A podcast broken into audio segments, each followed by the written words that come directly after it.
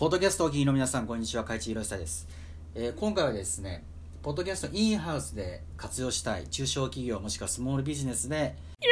えービジネス活用をしていきたい、音声メディアを作りたい、コンテンツを発信したいという方向けに、えー話したいと思いますが、これまではホームページを企業が持ってるっていうのは当たり前でしたよね。ほとんどのホームページ会社が、えーホームページ作ります。それは何でかっていうと、Google で検索した時に見つけやすく、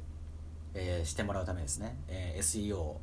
自然検索で Google や Yahoo で検索した時に、まあ、上位に出てきてでその後で、えー広告枠っていうのがありますから昔は AdWords 今は Google 広告 Google アドっていう、え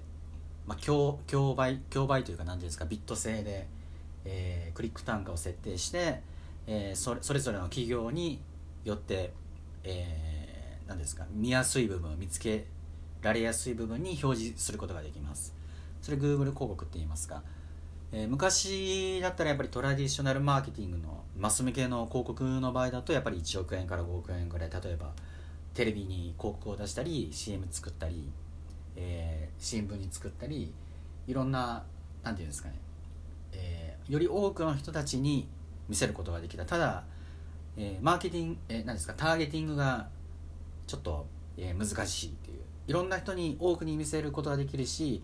広告費があれば誰でも広告が出せる。例えば大企業とかだったらやりやすかったけれどもその代わりこういう人に見てもらいたいというターゲティングをするのは絞るのは難しかったと思うんですね。でそのトラディショナルマーケティングから2000どんぐらいですかね8年9年ぐらいからスマートフォンが出てきてあらゆるえモバイルフォンがインターネットにつながり始めてソーシャルメディアも、え普及していってで、えーやっぱりデータがあるわけですよね、えー個人情報とかそのプライ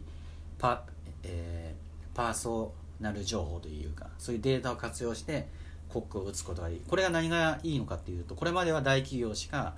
えー予算がある企業しか広告を出すことができなかったことに対して、今中小企業もっと言ったら個人事業主とか、えーフリーランスの人とか、えーアーティストデザイナークリエイターいろんな人からパーソナルで、えー予算がそこまで多くなくってもターゲティングを絞ることによって、えー見せることができるリーチすることができる。例えばテレビとか新聞の場合は誰が読むか誰が見るかっていうのはやっぱりターゲットできなかったわけですね、えーシャンプーの20代向けの女性のがよく使うシャンプーを70代の男性に見せても買ってくれる確率はやっぱり低いと思いますし逆に育毛剤とかひげ剃りの、えー中高齢の男性向けの商品 PR とか広告しても、えー20代10代の女性はやっぱり買ってくれない。例外として、えーお父さんとか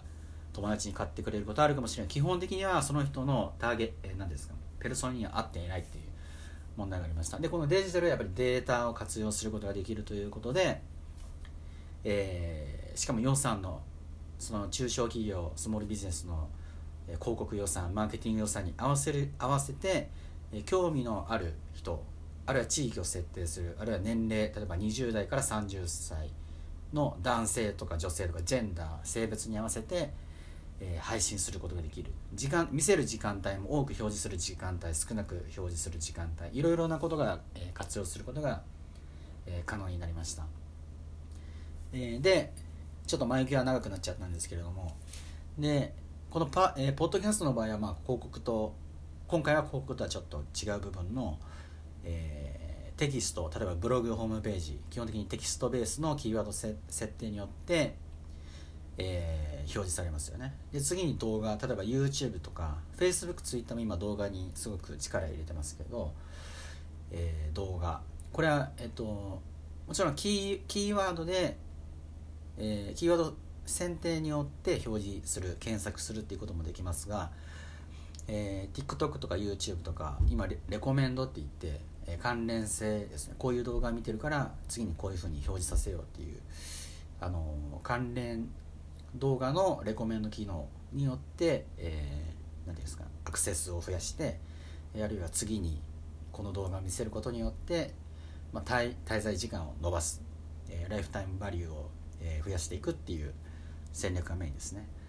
でこのテキストから動画で、えー音声っていうふうに変わっていきます。この音声をじゃあどうやって、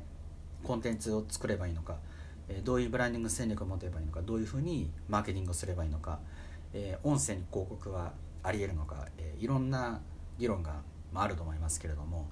これも日本では今新しいですけどやっぱり海外とか、え特にアメリカ欧米ではも結構長く活用されているのでそういった海外事例とかも、えー、たくさんあります。で、えー、詳しい部分はちょっと細かく、えー、テーマを絞って配信したいと思いますので、え、今回はじゃあそのポッドキャスト、まあ、一番簡単な音声メディアといったらやっぱりポッドキャストですよね、え、これまでは例えばブログを書いたらそのブログでしか読めない、えー、Facebook に投稿したら Facebook だけ。YouTube に動画投稿したら YouTube でしか動画見れない、まあ、もちろん当たり前なんですけど Twitter、Twitter とか Instagram は Instagram で、え音声の場合で言うと、まあ、昔からこのアプリアプリでしか聞けない音声、えー、もしくはこのインターネットのページに、えー、音声のデータファイルを貼り付けることによって聞ける。これはもう全然普通のことだと思うんですけれども、えー、このスティーブ・ジョブス、えー、ポッドキャスト何がすごいのかっていうと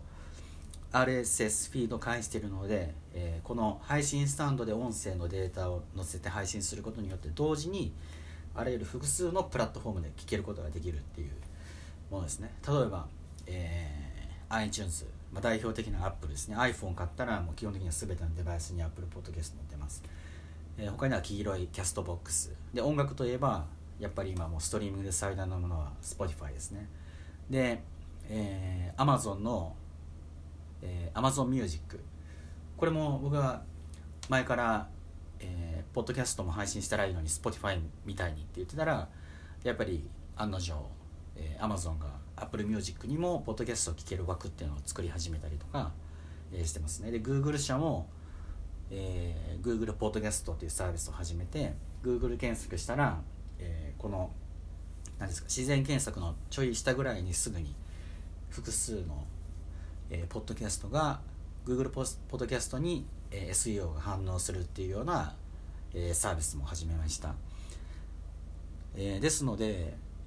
うんとなんかやっぱりラジオみたいに話さなきゃいけないっていうふうに言う人とかいると思うんですけど機材も選ばなきゃいけない。ただ僕はやっぱりすぐにポッドキャストの凄みっていうのはやっぱりすぐに配信できるということだと思うんですよね。で、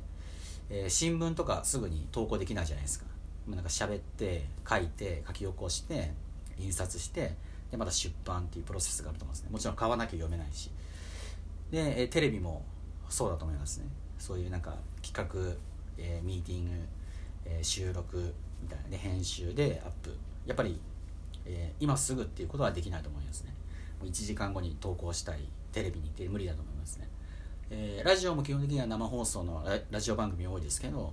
でもやっぱりえー、24時間の中でやっぱ枠があるわけですし、えー、ラジオスタジオに行かなきゃいけないしラジオ局ですね。そういうとこに行ってでやっぱそういうプロフェッショナル機会があって。でもちろんそのポッドキャスターとして、えー、本気で配信していってで、えー、高い高音質なあのクオリティで機材も集めてそれももちろん全然僕はいいと思うしやった方がいいと思うんですけどちなみに今僕はこの iPhone だけで撮ってます。で、えー、iPhone に今マイク挿すこともできるし iPhone の何がいいのかって言ったらなんかデジタルノマドじゃないですけど、えー、場所を選ばずにでスマホさえ持ち歩いていればどこでも、えー、録音してで録音終わったらすぐに発信できるみたいな。YouTube の音声版みたいな感じですぐに発信できる。ソーシャルメディアみたいにすぐに投稿できる。思いついた時に発信できる。このタイムラグがえー、非常に少ない、えー、っていうのが何て言うんですか情報がすぐに伝わる、えー、その時の何ですか感感情とか気持ちとかあるいは思ったことっていうのをすぐに音声で収録して発信できるっていうのがすごいいいことだと思うんですよね。でこうすることによって機材とか準備しなくても、えー、スマートフォンとか iPad とか何でもいいんですけどそのモビリティのデバイスを活用することによってえー、スモールビジネス中小企業の方々も、えー、なんていうんですかその集客の入り口っていうだけではなくてすでにその商品に関心があるとか一度訪問したことがあるとかあるいはその社名、えー、会社とか、えー、プロダクトサービスを知ってるっていう潜在顧客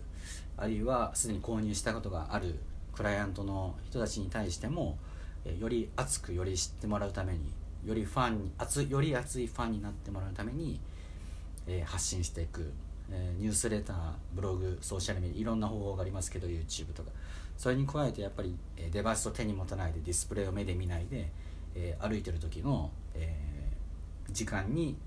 リーチすることができるっていう戦略に活用してもらえたらなっていうふうに思います。はい。以上です。ありがとうございます。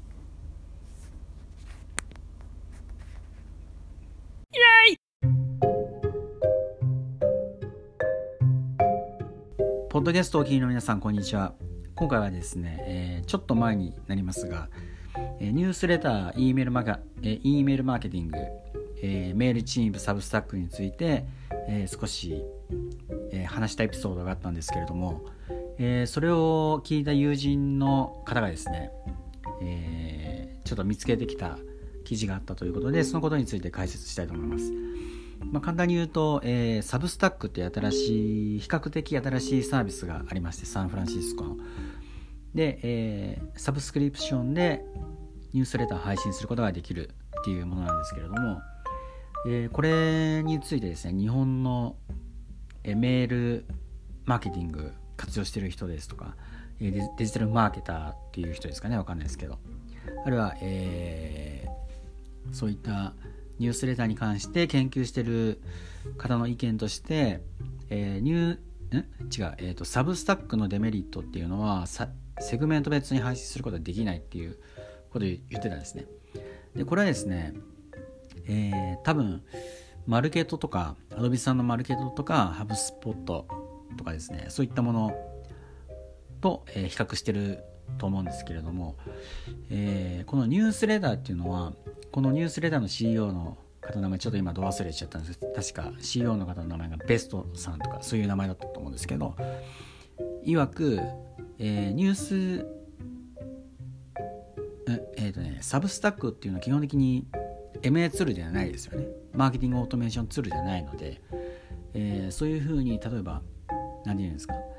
定期的にこういうアクションがあったからクリックがしたから、えー、こういうページを見たから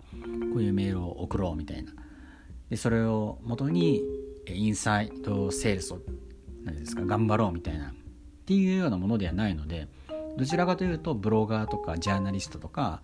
えー、ライターとかそういった人たちに、えー、Google のアルゴリズムに影響されないで自分の好きなことを書いて広告収入広告収入に頼らずにサブリサブリサブスクで、えー収益を得ることができるビジネスモデルですよっていうのを、えー、売りにしているみたいなんですよね。だからこの何ですかセブ、えー、セグメント別に例えば、うんと、 Mailchimp とかもそうですよね。えー、セグメント別にそういうふうに、えー、メールマーケティングに活用したりすることもできるんですけどでもそれともやっぱりちょっと違いますよね。 Mailchimp も、まあ、無料でも使えますけど、えー、そのリストの数とか機能によってハブスポットとかもそうですけど、え月々の配信する側が月々の、え月額料金を支払わなければならない。で基本的にサ,、えサブスタックっていうのは無料で初期費用もいらなくてアカウント開設することもできてで配信者は、まあ、月月々にかかるお金もかからないんですよね。で、えー、ていうんですかね。昔の昔の今のすでにあるかもしれないですけど、まあ、紙の新聞とか定期購読する新聞とか今撮ってる人は少ないと思いますけどやっぱり昔はその毎日家には朝刊持ってきてくれてで月間いくら払うみたいな。3000円か4000円か分かんないですけど。で夕刊もプラスして、まあ、4000円とか5000円とか分かんないですけど。っていうものだと思うんですよね。なんか NHK の、えー、視聴者もなんか払わなければならないみたいな。っていうようなものがデジタルの E メールマーケティング。マーケティングじゃないかな。ニュースレターを月々配信しています。書いています。ライターが。でそれを読みたい方は、えー、マンスリーで月額いくら払ってくださいっていうだけのすごいシンプルな、えー、プラットフォームというか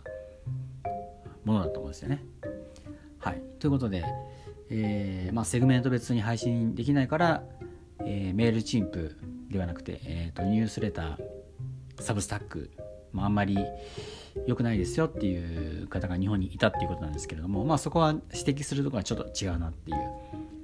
えー、部分ですね。まあ、サブスタックっていうのはもう基本的にその都度書いたら発信するともちろんタイムをん？えっ、ー、と何？配信する日時設定っていうのをですね予約設定して配信することができるみたいなので、まあ、そういった活用の仕方もあるということではい締めたいと思います。